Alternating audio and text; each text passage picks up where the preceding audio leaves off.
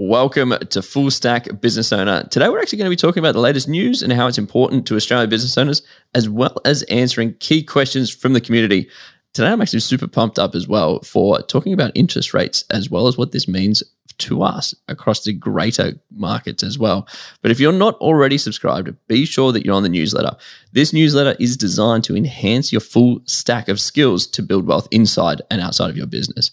So head over to fullstackbusinessowner.com slash newsletter, put in your email and your name, and we'll email you every single week with updates. But before we get started, let's cue the disclaimer. Charlie here from Full Stack Business Owner. I need to let you know that Grant, myself, and the Full Stack Business Owner team are in no way, shape, or form qualified to give you financial advice or pick investment products. We highly encourage you seek out and engage the use of professionals when making financial decisions or comparing investment products.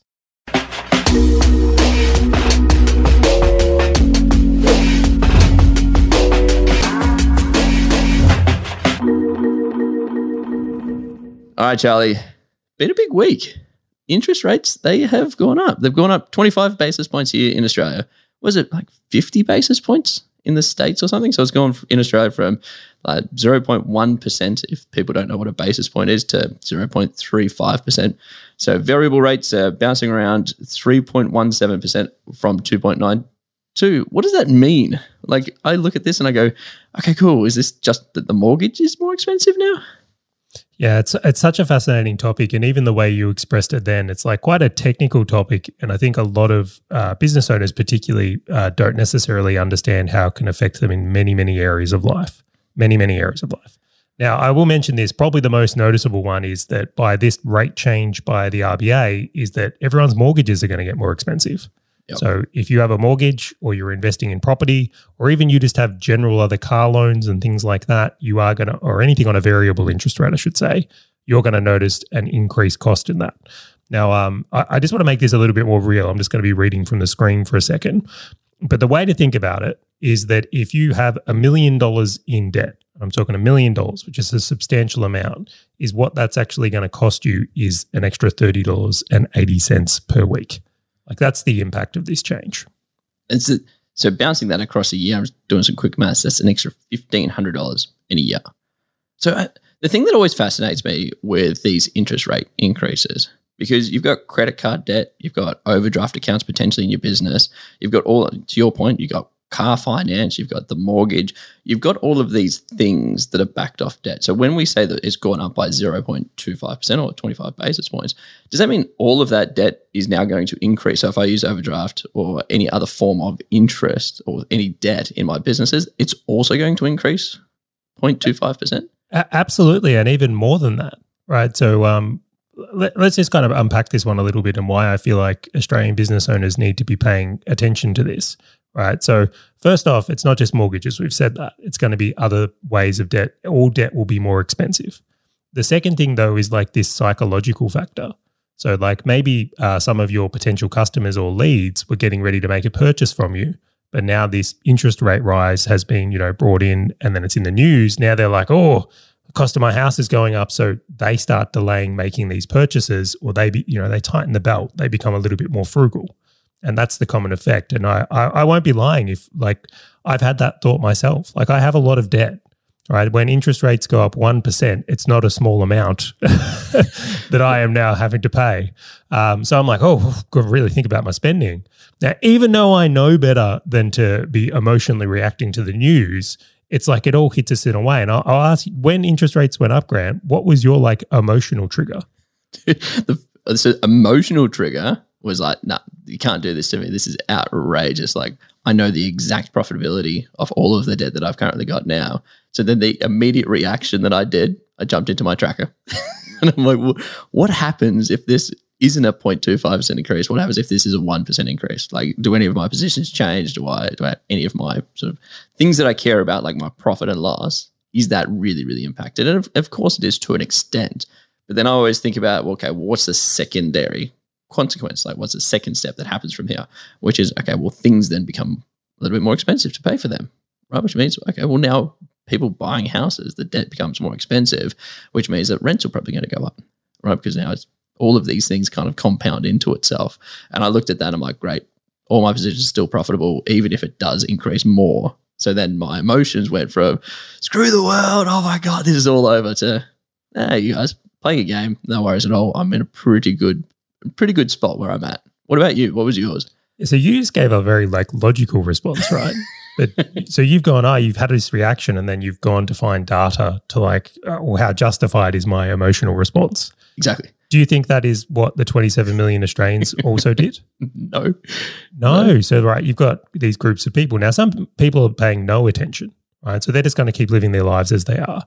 But if you're uh, someone who has a mortgage and like the news is just pumping out these rate rises and you're hearing all these things, like that affects sentiment and that affects how people buy in a really, really big way. Um, I was a very, very similar response to you, just as an FYI. Like I, I really looked at it. But don't you find it interesting that both of us went straight to 1%? Yeah. Rate didn't go up 1%, but we were like, ooh, if it went to 1%, like what could it be? What could it be? Like, you know, how does this, we've already started building defenses for four rate rises, even though one has already happened. And that, that this is like sentiment and psychology. Now, um, this also comes through in another way. So that's just the second one. So this is like consumers. But the next one that comes into this is like actual business expansion. Yep. Yeah. So if you're a like much you uh, you've got a business right now, you were thinking about, hey, I'm just about to hire that next person. Rates have gone up, and you're like, whoa, I, I'm becoming a bit more uncertain about like I've got debt on the building I'm in, or we've got car loans to pay, or we've got overdraft. Can we really afford this next person now, or should we wait a little bit longer before we expand or invest in that next factory or whatever it is? And then that in itself changes the sentiment in those markets as well. Yeah, and from uh, obviously the software world where I come from, uh, we'll use things like a convertible note where we'll go and borrow $100,000 from somebody and we pay interest on that over three years and then it either converts into equity, we pay it off, etc. Um, and so they, it's, it's really interesting. They are increasing and they actually have already increased, which was actually a little bit of a leading view for me. Right. So I've looked at it, uh, convertible notes that used to be about 12%. So it was about 1% per month. So 12% for an entire year. And then on that is now up to about 14%. But the other interesting thing from a consumer perspective, just to close that out, uh, when I was looking at home loans on variable rates for a new property that I was purchasing, it was already factored in. Like, and, and rate increases hadn't been locked in stone yet. like the banks had already passed this on. So even if you were getting convertible notes, like like we were looking at some, I was like, yeah, like these things were already baked in. The leading indicators were there that this was happening. It's just now Australia and Australian business owners are kind of reacting to something that the writing was already on the wall like weeks and months ago, where everyone else knew. Like Completely. But isn't it fascinating that the trigger of interest rates rising is the one that gets the reaction, so to speak? Yep. It's and what, and what a difficult time to be raising capital. I tell you what, is oh, like dude. I think last few years, if you're a startup getting it, you had it while it was easy, and if you were trying to raise now when the markets are a little bit more nervous, it would be difficult. But I almost want to reshape this now because I've just basically painted a picture of the negative. Can I, can I put some positive onto this? No, we're going to the next topic. No, of course you can. right. So, um, like the whole reason, but like, let's think about why they cut rates in the first place. Okay, so why did interest rates go from like I think it was like one percent or something? They cut them down to like practically zero across the world. Because yeah, they wanted to uh, increase spending. Right? Yeah, they the world was damaged. I'm, yep. I'm, I'm even gonna. I was gonna drop an f bomb, but it's like uh, something. A pandemic hit, and they were like, "Crap, we better do something to stimulate the economy." Like the economy Free was actually money. Yeah, but things were bad. So things bad equals cutting rates. things good equals rising rates. Yep. But it's funny how it has this inverse reaction, right? So it's actually, you know, the, and this is what I really hope people take from this is if reserve banks or federal banks across the world are now, I think it's central banks is the general term, yep. um, are raising interest rates, that actually means that the economy is good. That actually means that there's signs of things going so well that things are getting out of hand and we've got to like put the brakes on before it goes too far. So as a business owner, it's very, very easy to go, oh, look, rates are rising. I need to be really concerned and worried. But it's actually kind of a little bit of the opposite as well. Yes, I wholeheartedly b- believe you need to make sure you've got appropriate risk measures in place. And playing with debt in different interest rate environments is, is huge. But it's actually a sign that there's a lot of positivity. We're through whatever has happened in the last few years. And it, yeah, it's interesting you say that because before I actually riff on this, I'm I'm going to ask you another question, which is factoring all of this in, looking at what's going on in just Australia. Like, are you concerned at all around the greater impact of like the global markets on that? I've got a property settling in four days. Rather than I'm just going to put my money where my mouth is and say like I am extremely uh, optimistic with the future overall. Will there be some bumps up and down along the way? Totally. Do you need to have some risk measures in place and appropriate buffers? But this is I'm not dooming and glooming or like the world is over in any way, shape, or form. Are you? No, I, I settled on one in like four weeks. so uh no like what what there was never a great time to buy. Like it's it is this if you it's interesting. When you look at investments it's always the time horizon that you look at it on. So if you look at like interest rates increasing and you look at like oh well over the last three months it's different. Like property is not increasing as much as it once was and all the, the like there's not as many buying factors and uh, all the, these things and you're just like oh damn it's not that good to buy However, if you expand that out, it's, it's like the, it's the greatest time to buy ever. can can I uh, let me uh, add something to that? And I would love your opinion on this, Grant. I really would. It's like I think there's uh, on certain things, it is a dumb and terrible idea to buy them right now. Uh, it's like, uh, but do you know what? That same sentence is true every day. Every day, right? So even when like you think it's perfect conditions, there's probably some assets or things that are a terrible time to buy. So it's like, you know, um, if, if I look at this right now, is like, you know, there's been a lot of businesses that have thrived in the last couple of years because people have been stuck home. Is it a great time to buy them? Probably not. That's kind of, they've had their run. So it's like, but on the reverse of that is like, there's probably, and I know there will be phenomenal opportunities across the world in a huge variety of ways where it's like, it's the perfect time right now. We may or may not know about them or even be aware of them, but I generally uh, feel that it's such a like it's such a dumb question to be like is now the right time to buy or not to buy a right to invest or not to invest? I'm like in what? Like it's so like specific. Like it could might be the best time ever to invest in crypto. I don't know. Yeah. might be the worst.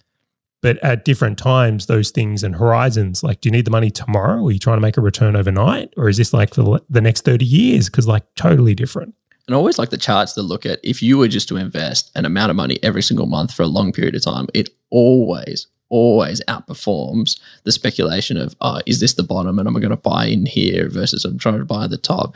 And it's just a long game that no matter where it kind of sits, if you just keep chipping away, chipping away, chipping away, the progress is there. Man, if Warren Buffett can't pick the market timings, I think the, the rest of the world really needs to get off that. Anyone who thinks they can time the market, I'm like, come on, but it, it, it is interesting, right? Because the global markets is such a good good point. Because uh, I know you and I were talking about this quite a lot before. For uh, for the length longer than this podcast will be, is what we were talking about it for. So in the global markets, uh, in 2022, which is where we're at now, we're in May, so it's been about five months. The global wealth has dropped by 14%, which I'm t- not just talking Australia, not just talking the US, like the global wealth, which equates to about $35 trillion. And that does include about a trillion dollars worth of crypto as well. So, as a comparison point, and we were talking about this from the All in One podcast, where in 2008, the global wealth dropped by 19%. And it was like, this is the global financial crisis. This is like crazy. Holy smokes, what's going to happen? Like where do we take this kind of insights? Like is is this because we rode such a high over the last two years that now everyone's like yeah we knew it was unrealistic. Now it's just coming down to what's probably realistic. Eh it's not a crisis yet. Or is this something more where it's no no no. This is the leading into something more important. Uh, can, we, can we do like our speculations? Pure oh, speculations of course we can. Of okay, course we can. I'm going with it I think the next few years is going to be like, I'm going to say turbulent because I think a huge world event has happened. And I think we're still working out how to move past that as a world. So whether that's more restrictions in countries, how we do trade, supply chains, like there's, there's going to be like a whole bunch of turbulence. Also, a whole bunch of immense opportunities that come out of this because mm. there's all these old ways we used to do things that are going to become new, and the people that are positioned for that are going to crush, absolutely crush. Um, once we're kind of through that, though, I'm very optimistic. I look at it and go, like, in general, like most people still want to have a good life. They still want to uh, own a home. They still want to do business. Like, I'm not going out into the streets and it's like doom and gloom uh, everywhere at all. And I know there's a, a whole thing going on in like Russia and the Ukraine as well at the moment, which I'm, I'm not going to comment on because I don't understand it enough. But I do believe it's going to work out. I do believe there's going to be a, a good good news story on the back of it. It's just this interim period of the next I, I don't know how many years while we all figure this out as a globe. A lot's going to change. So uh, that is the opportunity and also the challenge. Yeah, and because there's so many economies that printed so much money, they've got we now see inflation kicking in at, at high numbers. And if you haven't listened to the inflation episode, go and listen to the inflation episode that we talked about it and calculating your own personal inflation. The the interesting thing that I found fascinating was the difference between now and what 14 years ago, 15 years ago, was that 14, 15 years ago, it was very sort of centralized into the property market, from what I understand. Where now it's kind of being felt across a lot of markets, where it's almost like property markets are kind of weathering the storm at this stage. Well, the Right. property markets are the strongest at this stage. That's probably the one area that hasn't been obliterated across this year so far. Is it so? Is this a leading indicator that property might be impacted? But also, I, I want to get into some specifics around. Okay, well, what does that mean for businesses and individuals, like entre- like business owners and entrepreneurs, like who are playing in that space? Yeah. So, um, just to highlight a point there, 2008 financial crisis was basically built off the idea that a whole bunch of people got mortgages who couldn't afford them on these subprime loans. So, to give you an idea, people were able to get a mortgage, and then for the first few years, the payment on it was really little. Tiny. Yeah. And then as soon as the rate changed, so the like, uh, what do you call it? Like the free trial offer was over, the introductory rate. I was going to say, you're SaaS founder now. Yeah, uh, they all defaulted, and as they did that, all that debt just took out the whole financial market that was way over leveraged, and some banks got caught out. I've grossly oversimplified that. There's a whole bunch, but like that was the cause, um, and like it did a lot of damage across the world, like a, a lot. Um, in where we're at in the world right now, it's it's completely different. It's incomparable. So you don't have these mortgages defaulting everywhere because that same type of thing hasn't happened. Now, um, the way I'm kind of thinking about that is like a lot of measures have been put in place to prevent that now. But if you look back further to like 2000 was like the dot com bubble, Yep. which is like, you know, that was a different type of uh, crisis or thing that was happening there. So now we've just got this like COVID thing where it's been supply chains, uh, lockdowns, and we're working out how to deal with that differently. And again, like if you go to each of them, it's like on the back of the dot com bubble, you know, some of the biggest and best companies come out of it. Yeah. Amazon's, Google's. Um, I'm neglecting to mention some other ones that I'm not so favorable on at the moment, but some really good companies. Out of 2008, like we, the housing market has done really well across the world, particularly if you're in Australia. Like if you bought Yep. property in Australia in 2008, you'd be pretty happy right now. Very happy. So the same types of things will occur here. We just don't know what that wave or next thing is going to be. I, I- I think if I was going to give anyone a message, though, it's like if you're just way too heavily exposed where market shocks can take you out, is like you probably need to reassess how you're thinking about like how much debt you have or how much reserves you keep or how much risk you take in the world in general. Yeah, one of the things that that I'm seeing is uh, with the impact of inflation, with an increase in interest rates, uh, the the pressure for employees and the people that we employ is going to go up. Right for expenditure pressure is what I mean. And so what we're already seeing is we're already seeing these pricing being factored into the day to day expenses, right? Like things that we're buying, like it's whether to your point, supply chain. So if you're doing a home renovation, if you're doing these things around, like just think about your employees doing these renovations or even yourself personally, it's now 25%, 30% more expensive. There are significant delays. Property prices are now more expensive. All of these things that we live and breathe day to day are getting more expensive, and it will roll into everything else, right? What we consume, whether it's food, uh, whether whether it's the car, whether it's petrol, all these things are going up. However, you look at the increase in in salaries, and if you're a business owner, listen to this. Just think about the increases that you've provided for salaries. Now the pressure for them increasing as well to sort of factor that in is there, right?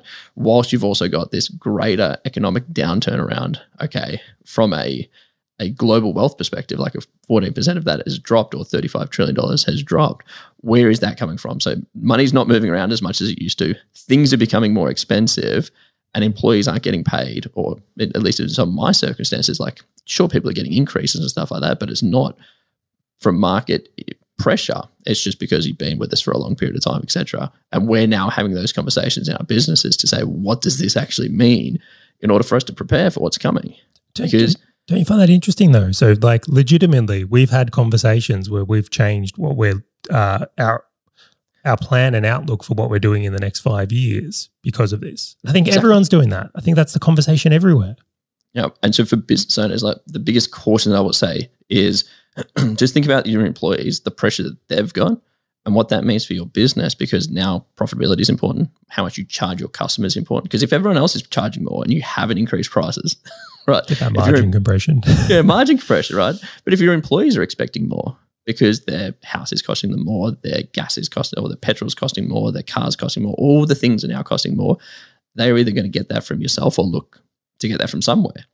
And so, as a business owner, I think it's not that you need to do a knee jerk reaction, it's more just being aware right? So if retention of employees is sort of like not going as well as you once had of hoped, or you're getting some pressure from employers going, hey, like we need some kind of increase, or you are now becoming the cheapest in the market when you're selling your products and you're looking at, well, why am I the last to this game? This is why, is because this inflation is it needs to go rampant. Like it needs to go through everything. There is things that don't really get excluded from this. And as a business owner, I think it's just one of those things you just have to think about, and just be aware of that if you haven't done it yet, you should probably think about it as to when are you going to do it. If you increase your prices by 1%, 5%, 10%, 20%, that's industry specific. That's obviously relevant to what you're delivering and, and offering. Um, but it's just something that I really think that everybody needs to consider from a business perspective, but also from their own perspective on their employees, etc.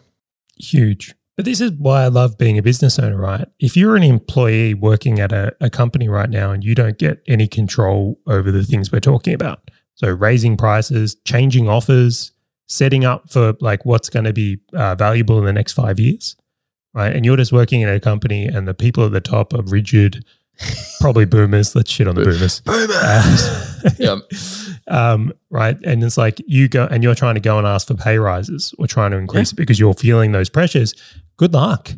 Correct.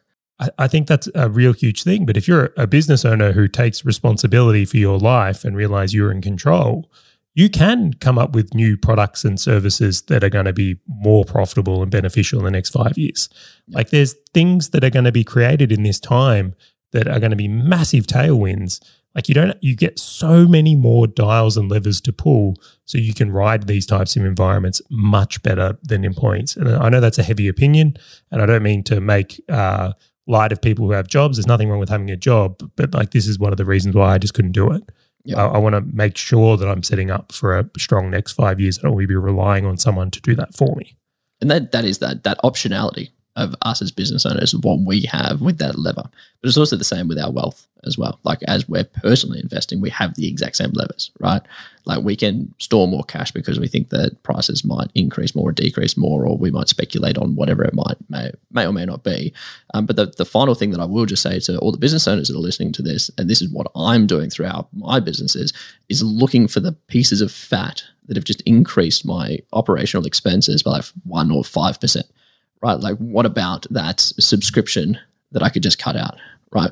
Well, what about those people that I haven't cut out of my Office 365 or Google Apps or Canva or all of these things? Like, what can I just start cutting out? Because that will allow me to unlock and actually see what that real baseline that I have as an organization is in order for me to factor all these changes in. Could I ask you like two rapid fire questions here then? Just two little ones quickly. All right. All right. What what do you think is more likely? uh, we get uh, interest rates to 2% or a recession. Right, that's the first one. And then the second one is like out of 10, how optimistic are you for the next five years and future in general? Good questions.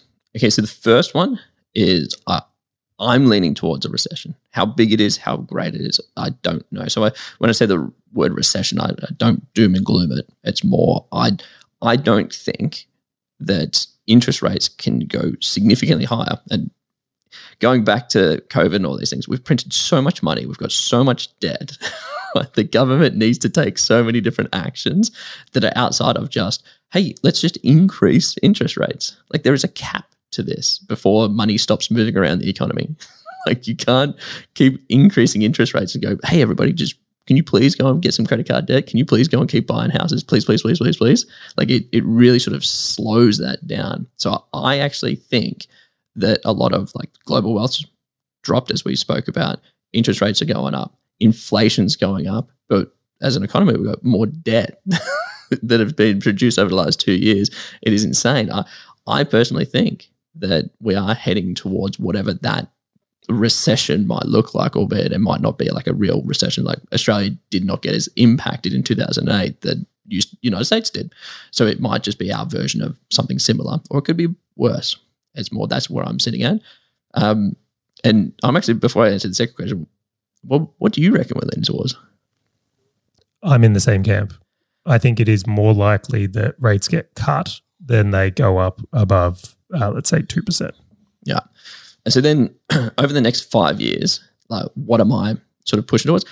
I'm just wait, wait, wait. Super- you got to do it like an out of ten, no vagueness. I need a I need a dial or something here. So I am still of the opinion of continuing to invest is always the greatest win. Continuing to operate businesses is always the win. I will provide a, in my mind, I, I, put a macro view over the top of it. I'm like, well, will the businesses still be relevant? Are they still going to be solving the problems that need to be solved, etc. For me personally, as a business owner to weather the storm, and I feel good about it. My properties and everything that I've invested in. Still haven't given good. a number. I'm the number I'm going to lean on is over five years.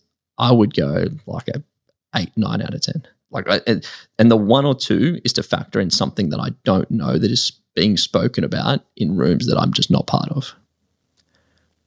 I, I'm an eight. I'm of the same view. I'm like, there is so much. I've never seen more, more opportunity. My yep. biggest problem right now is I don't have time to execute on all the greatest things I see. Like it's there's so much good out there, particularly for Australian business owners. Like this is a time to thrive, not to die. Yeah, I, and actually being able to have like education like this or like some insights of this, going, wow, these things are happening. This is this is how other people are reacting to these kind of pressures and changes how am I going to apply that into my business? I, I, think that is that game changer, that gap. It was actually interesting. Um, I don't know if you saw in the Facebook, the Full Stack uh, Business Owner Community Facebook group. Um, it was actually brilliant because of all these things are happening. And there's a guy called Jimmy that's in that group. Um, and he actually just went unconditional on his very first investment property. so here is an Australian business owner that's like seeing all of these other things happening. He's like, screw that. I'm going, I'm going straight in. Why? Because just progress, just continually progress, progress. And so, like, from us to you, Jimmy, like, absolute congratulations. Absolutely fantastic. And speaking about the community, uh, if you anyone who's listening to this actually has questions, feel free to join the Full Stack Business Owner community over on Facebook uh, and ask any questions, and we're more than happy to answer them on here. And so, one of the questions that has popped up, Charlie, is what metrics do you review every single month? Now I'm going to expand this. Most people will think just business, but let's talk about business and then like the personal life. Well, let's do it. I'm, I'm going to do my current ones. So um, I, I look at this right now is like my the metric I'm probably most obsessed with in business right now is return on equity. So the best way to think about that is like I spend X amount of dollars every month to run my business. Maybe it costs you a hundred grand a month to run your business. I'm like, how much profit am I turning that into? What's the return on the equity I'm getting in my business? Now, why am I paying attention to this one or why do I love it and I have for a long time? Is I look at it right now and it tells me how like efficient I'm being with the capital I'm using. Where if I uh, just focus on like revenue, like you might be growing your business really fast, but you might be getting like sluggish as you get bigger. Where I feel like uh, return on equity is if, if I'm spending more, I want to see that turning into more profit and the same ratio of profit as I'm going along, or even better, expanding as you go along. Where uh, in the past, I must admit on this one, when I grew my first business, um, I was probably more focused on just like revenue and headcount and things like that. And then in turn, I was like, hang on, I'm becoming more broke as I get bigger. this, this, doesn't make any sense. Shouldn't we be making money? Yeah. It's, it's it's thoroughly interesting because we basically look at the exact same thing from a business perspective. So one of the key things that I always tell people, whether I'm, I'm coaching them or looking at their business and trying to help people out, is there's two figures that me as a business owner. So from a business perspective, yes, there's context there, but me as a business owner in my context, the two figures I care about is to that point, like the net profit as a dollar figure and the net profit as a percentage figure. Because if I don't have the other one, the other one just doesn't mean anything. Right. You can cheat. You can totally cheat. exactly. And so it's like the two figures keep each other honest. And that because it's like if I make $100,000 profit every single month, but my revenue could go from a million to 10 million to 5 million, and I'm still just making the exact same net profit, it doesn't show me that I've got other problems. But if, if I was looking at the percentage, it's going from like 10% to like 1% to like 5% in those examples. And now I'm seeing the peaks and troughs of me going, all right, there's a problem here. I, I got to dive deeper into this. Uh, the, those two metrics, it, it, they are the indicators to me of going, where does this challenge lead? Because then I go, okay, is it a sales problem? Is it a marketing problem? Is it an operational problem? Is it where where does that sit? Or is this thing just cruising at optimal? Is it the exact same? In personal? Like, is it? Do you just go, ah, that's that's the same? Not at all. Equity? Not at all. I, do, I do want to. I wonder how many business owners out there right now are cringing a little bit listening to this because they don't know those two metrics themselves. so if you don't, I suggest you uh, get very, very involved in them. And but, I will say before you before you continue, factor in if you've got business expenses uh, to fund some personal expenses, whether it's a car, whether it's like rent or a mortgage or otherwise, like just be cons- just be considerate of those numbers eating out of your net profit, right? Because if they're coming out of the business that are personal expenses for you, just be aware of that. Uh, there was a business that I was talking to you about, Charlie, that had about eight percent hidden in this, and I was just like, wow. so really, your net profit's higher if you if the business owner was not there, I'm like, so that's good. Like it's even better than it was just because there were these could, little. Can we unpack that quickly? Just I think that's very yeah. interesting, right? So you're telling me right now that the business owner is running so many personal expenses through their business and writing them off that their net profit is like what? What was the difference again? It was about eight percent. Wow! Uh, so eight percent of um, revenue is their expenses. Yep. Yep. Uh, I got to use my infamous no comment. But it was, and, and so, it, and by the way, the net profit looked great. Like it was actually, I'm like, still a good net profit. And then you look at under like the financials and stuff, and like there were these these pretty expensive uh, hotels and flights and stuff. And I'm just like, what was that for? I was a mixed business and personal, and so I just kind of came, kind of wrapped all up in the business. And I'm just like, so I've really removed some of this stuff. Like it's actually a really good position. yeah, it is. Okay, well, you kind of want like two of these. you kind of want like the before your personal expenses, your lavish lifestyle or something, and then like the rest. like those are the two things that we kind of want to keep out. So I just wanted to put that one in there because a lot of people don't even think about that. Huge. Absolutely huge. It's um, it's not surprising. Like Bianca used to bring home stories all the time about people running crazy expenses through their business, and just like how they just destroyed their books. They have a great company, but they've ruined it. it just like, stop doing. All right. Yep. So uh, on the personal side, uh, completely different, right? So business, I'm very, very focused on return in equity. On my wealth and personal stuff, though, like net free cash flow is what I'm becoming increasingly obsessed with. So, like uh, to unpack that a little bit further, I'm really happy with the assets I have. So, tracking the asset prices, like the property prices or the share prices and things like that, is like becoming less important to me because I, I want to own those assets right? I still track them, don't get me wrong. But what I'm really interested in right now, particularly, is like net free cash flow. So every month, how much net free cash flow, which is uh, like after tax, after everything, are we creating to keep reinvesting in our assets and kind of spin that flywheel?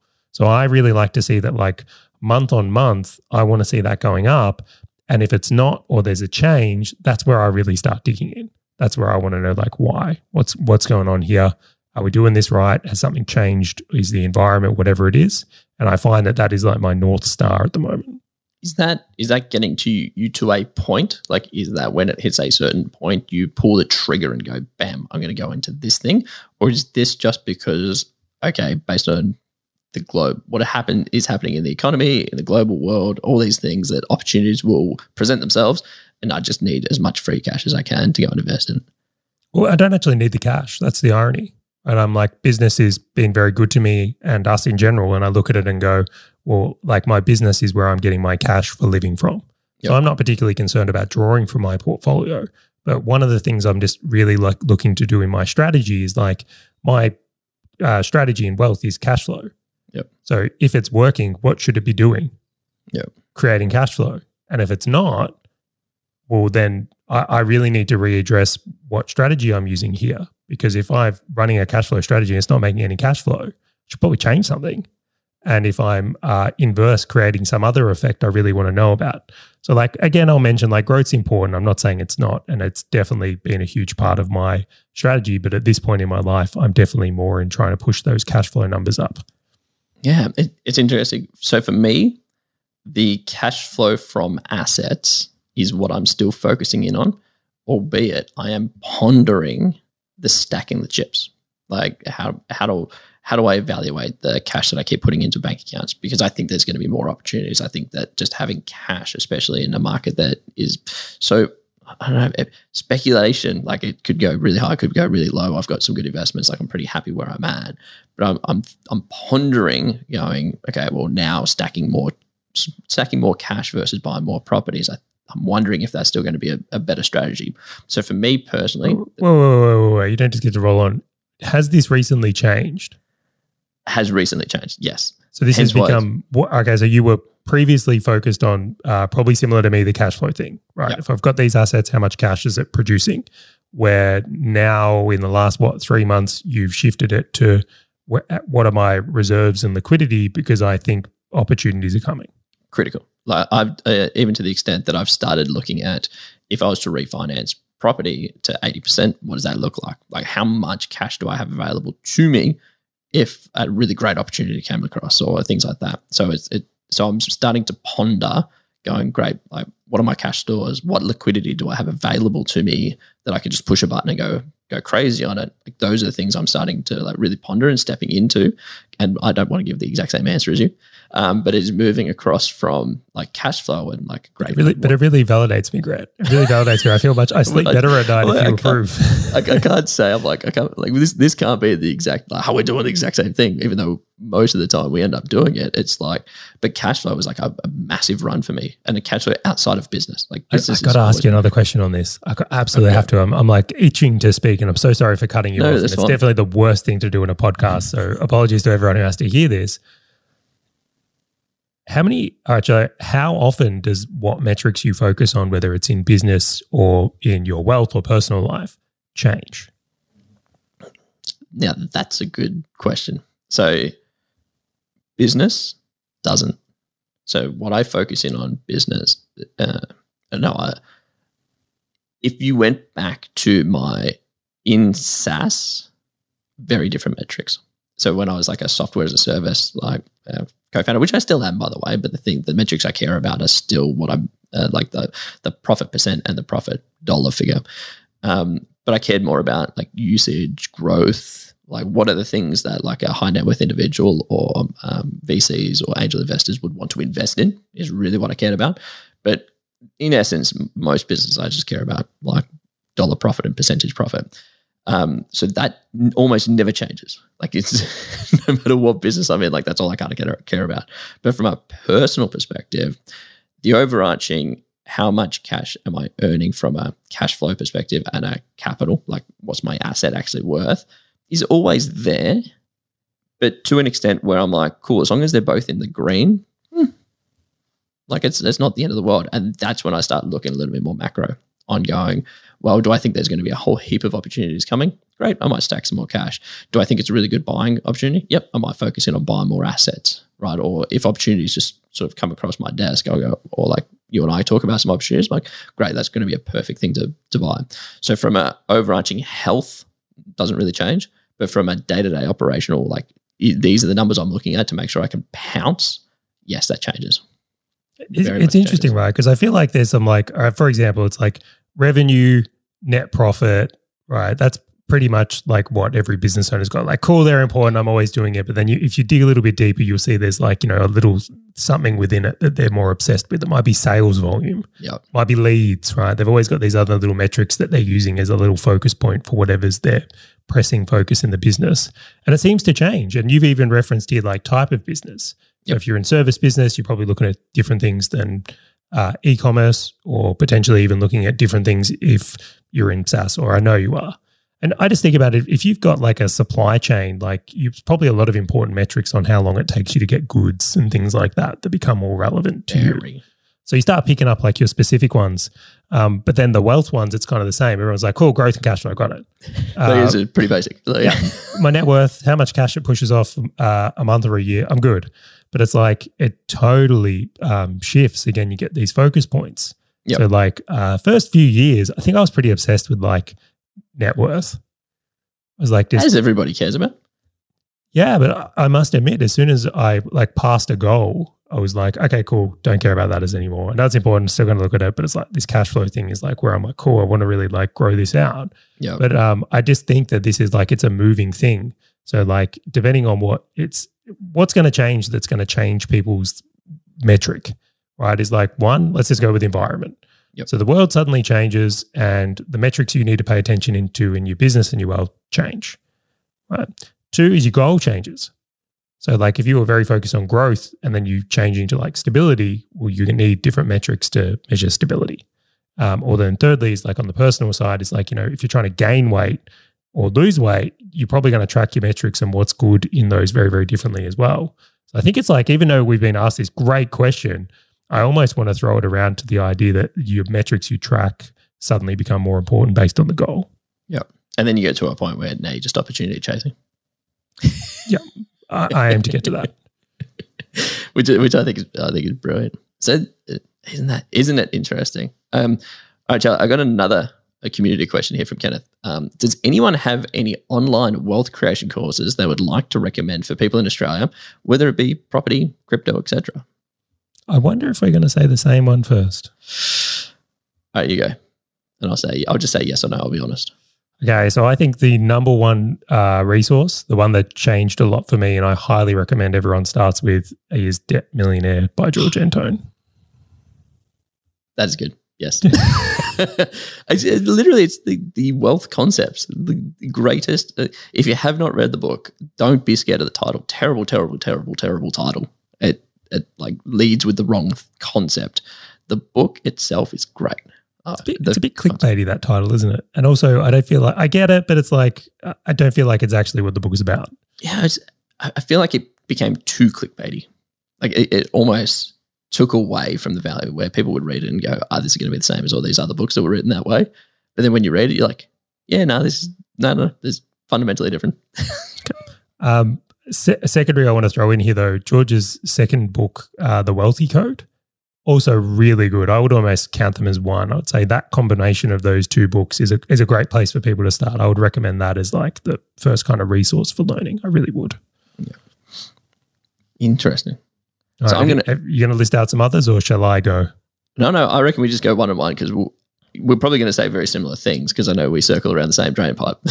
so, um, one of the ones that is really at the top of my mind because I love the content that she pushes out and it's very property focused. And so I'll just say, just consume this stuff, um, is from Veronica Morgan over at The Elephant in the Room. I, I think that from a property perspective, the guests that she brings on, the content that she provides from property in Australia, hands down, like, I get excited to listen to that podcast and consume her content. Like I, or watch it on YouTube. It's completely up to you how you consume it. I just think it's it's fantastic, and the news that they bring is very timely, etc. As well as providing foundations across the top of the property, uh, property investing and stuff like that. I, I just think it's a good foundational, educational podcast that just everyone in property should be listening to. I concur. Great resource. Uh, I'm going to go next one then. I think is a great YouTube channel for people that are looking to understand like the Australia specific property concepts. Uh, it's by a guy called Kent Cliff, who's a guy in uh, Western Australia. And uh, what I love about his channel is he like will go, this is how subdivisions work in Australia.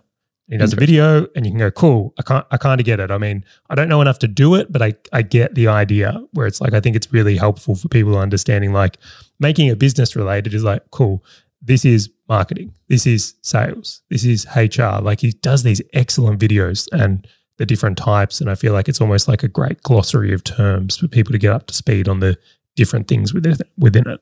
Yeah. See, Ken Cliff's not one I, I dove into too heavily. Like I've watched some of his videos on YouTube and stuff like that before, but I haven't like not as religious uh, around the property stuff. But his content is super good and super detailed, especially if you know what you're going for. You're like cool, subdivision, like this is what I'm going for. I'm, I need to learn something. So I think Ken's Ken's great. All right, I'm going to step, even though I'm, I was like, I'm going to step away from like property, but really, no, this guy loves property as well. Is Investopoly with Stuart Wemyss. Uh, he's great. It's funny. Great I actually uh, at the gym, I ended up basically stopped my workout, just completely stopped it, as I consumed like four of his episodes back to back. I think it is. I think what he talks about and what he shares is some great foundational knowledge of investments. Um, I have not read his book. Have you read his book? I have, but I was going to say I don't necessarily think of him as a property guy. Yes, he definitely does property stuff, but um, one of the great things about Stuart is like I think he's more like step back, does shares, does super, does a lot of things that he's qualified number one and knows a lot about and has a lot of experience. Um, I think he's great for Australians. I really do. Yeah, I, and uh, his content is bite sized, right? Like if you listen to his podcast, like it is like fifteen minutes. It's like bum bum bum bum bum. Like it's very structured. And his book, even though I haven't read it, I've, I've looked at the glossary and stuff. It's like what is it like ten sort of key investment strategies, something like that, piece by piece by piece. Is the way his brain works is very similar to myself. Logical layouts. All right, we'll go one or two more. How many more you got? All right, I got Otherwise, we're going to be here forever. Yeah, so I'm going to give one more. I'm going to give actually I'm going to give two more at the same time. I, I think in Australia for uh, share market related stuff, where I have learnt the most has been from a guy called Gary in Western Australia, who has uh, specialist share education. Um, he does a weekly update video on his YouTube channel. I think it is a phenomenal starting point for people, and I, I've learned a lot from that. So my other recommendations obviously be more property or foundational recommend, recommendations, where this one is more share market. And I know some people may be here going, look, I just want to do property or I just want to do shares. I think learning a little bit about both is very, very helpful if you're trying to like wrap your head around it. Just, just like in business, right? Yep. I know a fair bit about e commerce and SaaS. I don't have businesses in them, but rounding that business knowledge enables me to do uh, the businesses I do have much, much better.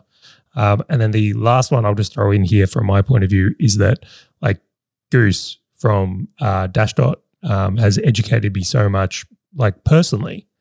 And then Aaron, our mortgage broker, is Aaron like he's educated me so personally, and Anthony, our accountant, has educated me so personally. So I feel like there's a huge amount of education from the team you have that you're building wealth around.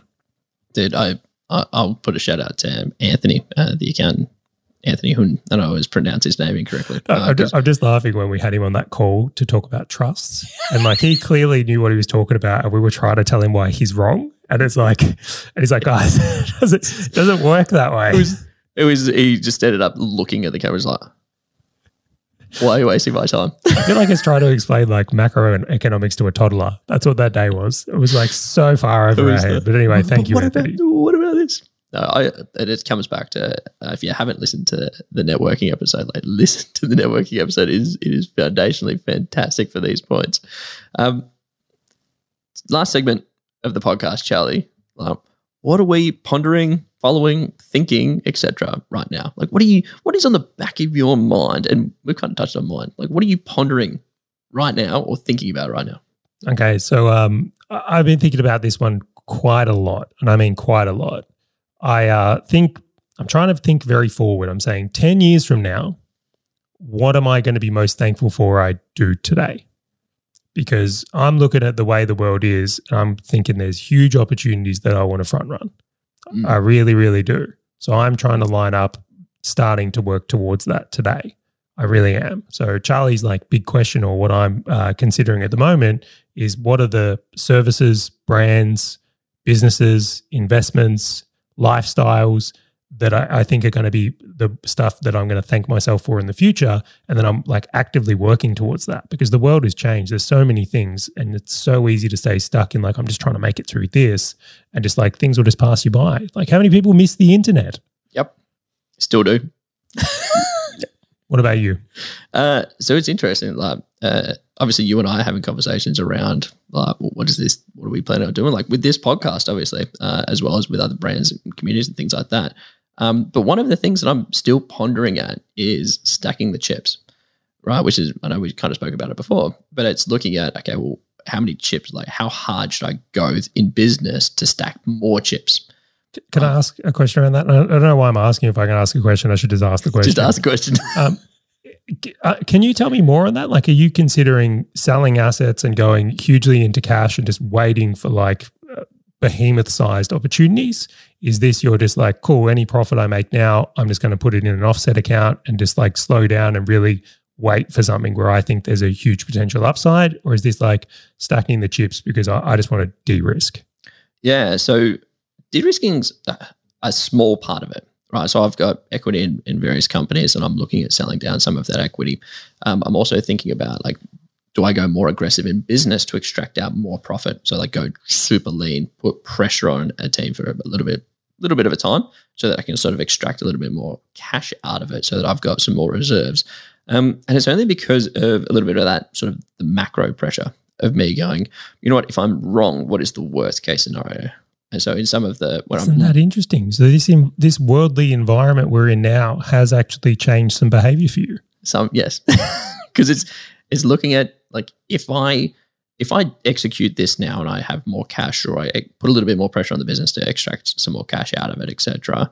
What happens if uh, buying opportunities or investment opportunities don't pop up? Like, is, is that really that bad? Probably not. Oh, oh, crap! You paid off one of your houses, like. And then, um, but even then, it's like, okay, well, what happens if one of the businesses that I might sell down some equity in um, grows, like gets an extra million dollars a year in revenue or something like that? I'm like, how much would my investment increase from now until then by that much? Versus like the the risk of okay, well, if I hold on to some of the equity in these businesses, knowing the economic uh, environment that's currently at play and things that I think are going to be coming through, like is that still going to be the better approach which is why i'm just kind of pondering it at, at the moment as opposed to like aggressively executing it um, but also from a business perspective i'm like cool that means i'm just going to be to the grindstone for six months 12 months or however long my after pondering answer is uh, to extract that cash out because i think there's going to be some great opportunities but also look at it i'm like i'm pre-family I like I, I don't have kids like I, i've just moved back to melbourne got this perfect setup everything that I need. Like this is a time in my personal life that if I did want to go hard, I can go hard. Like this, uh, I just have a license to go harder than most people would. So looking at all of that, it's like, well, where should I push this pressure into, and where should I go hard? I, I love that so much, and you do have a like low risk stage of life right now. Yeah. It's like if you've got five kids, it's like your uh, life, your risk tolerance changes immensely. Completely. And so it's like, well, that's an opportunity that I have. And so that's hence why I'm like pondering it because I'm like, I do enjoy kind of cruising a little bit. Like I might sort of slow down and stuff, but I'm like, but do I really want to? I'm like six months, 12 months. I love we don't have to have answers for these things we're pondering either. It's just what we're thinking about. yeah. And so anyone who's listening to this, I'm, I'm curious, like in the community, send us through. Like, what are you pondering? What are you thinking about? What are the, the questions in your head that you're just like, is this an opportunity? Is this not an opportunity? Uh, should I do this? Should I do that? Because I'd love to hear it because I'm sure there's things that I should be pondering that I'm not pondering that someone else is pondering. Um, but again, uh, Charlie, I love this new episode format. I think this is absolutely freaking awesome. It was fun. Um, a lot of fun. This is brilliant. And everybody, uh, we are sending these out as newsletters. We've got more information, more insights and stuff that comes with it. So make sure that you go over to fullstackbusinessowner.com slash newsletter. So fullstackbusinessowner.com forward slash newsletter. Subscribe. All right, all right. I'm doing it. uh, get access to it. Uh, we have resources on the website. Go and get whatever you want, but be sure you're on the newsletter so that you actually receive these because we're doing them every single week. It's weekly drops.